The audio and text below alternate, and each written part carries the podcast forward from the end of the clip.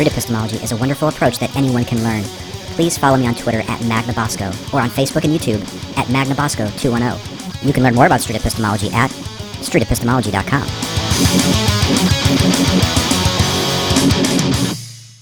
How do you know that you actually have a soul?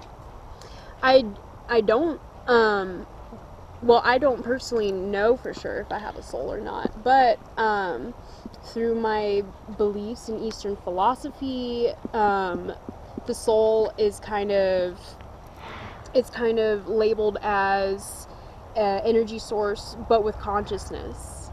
Okay. And um and the and this soul is supposed to weigh seven pounds this thing that gives us consciousness that governs our decisions and that has been proven by a scientist who had a sick friend who was on their deathbed and he asked to have their bed on a scale before they died i think this was in germany this person died and the scale went up seven pounds immediately Hmm. yeah so that was one study that kind of intrigued me on like the gravitational force of actually having a soul like what that what that might entail Can we talk about a little bit about that that that soul? Uh, that's really interesting.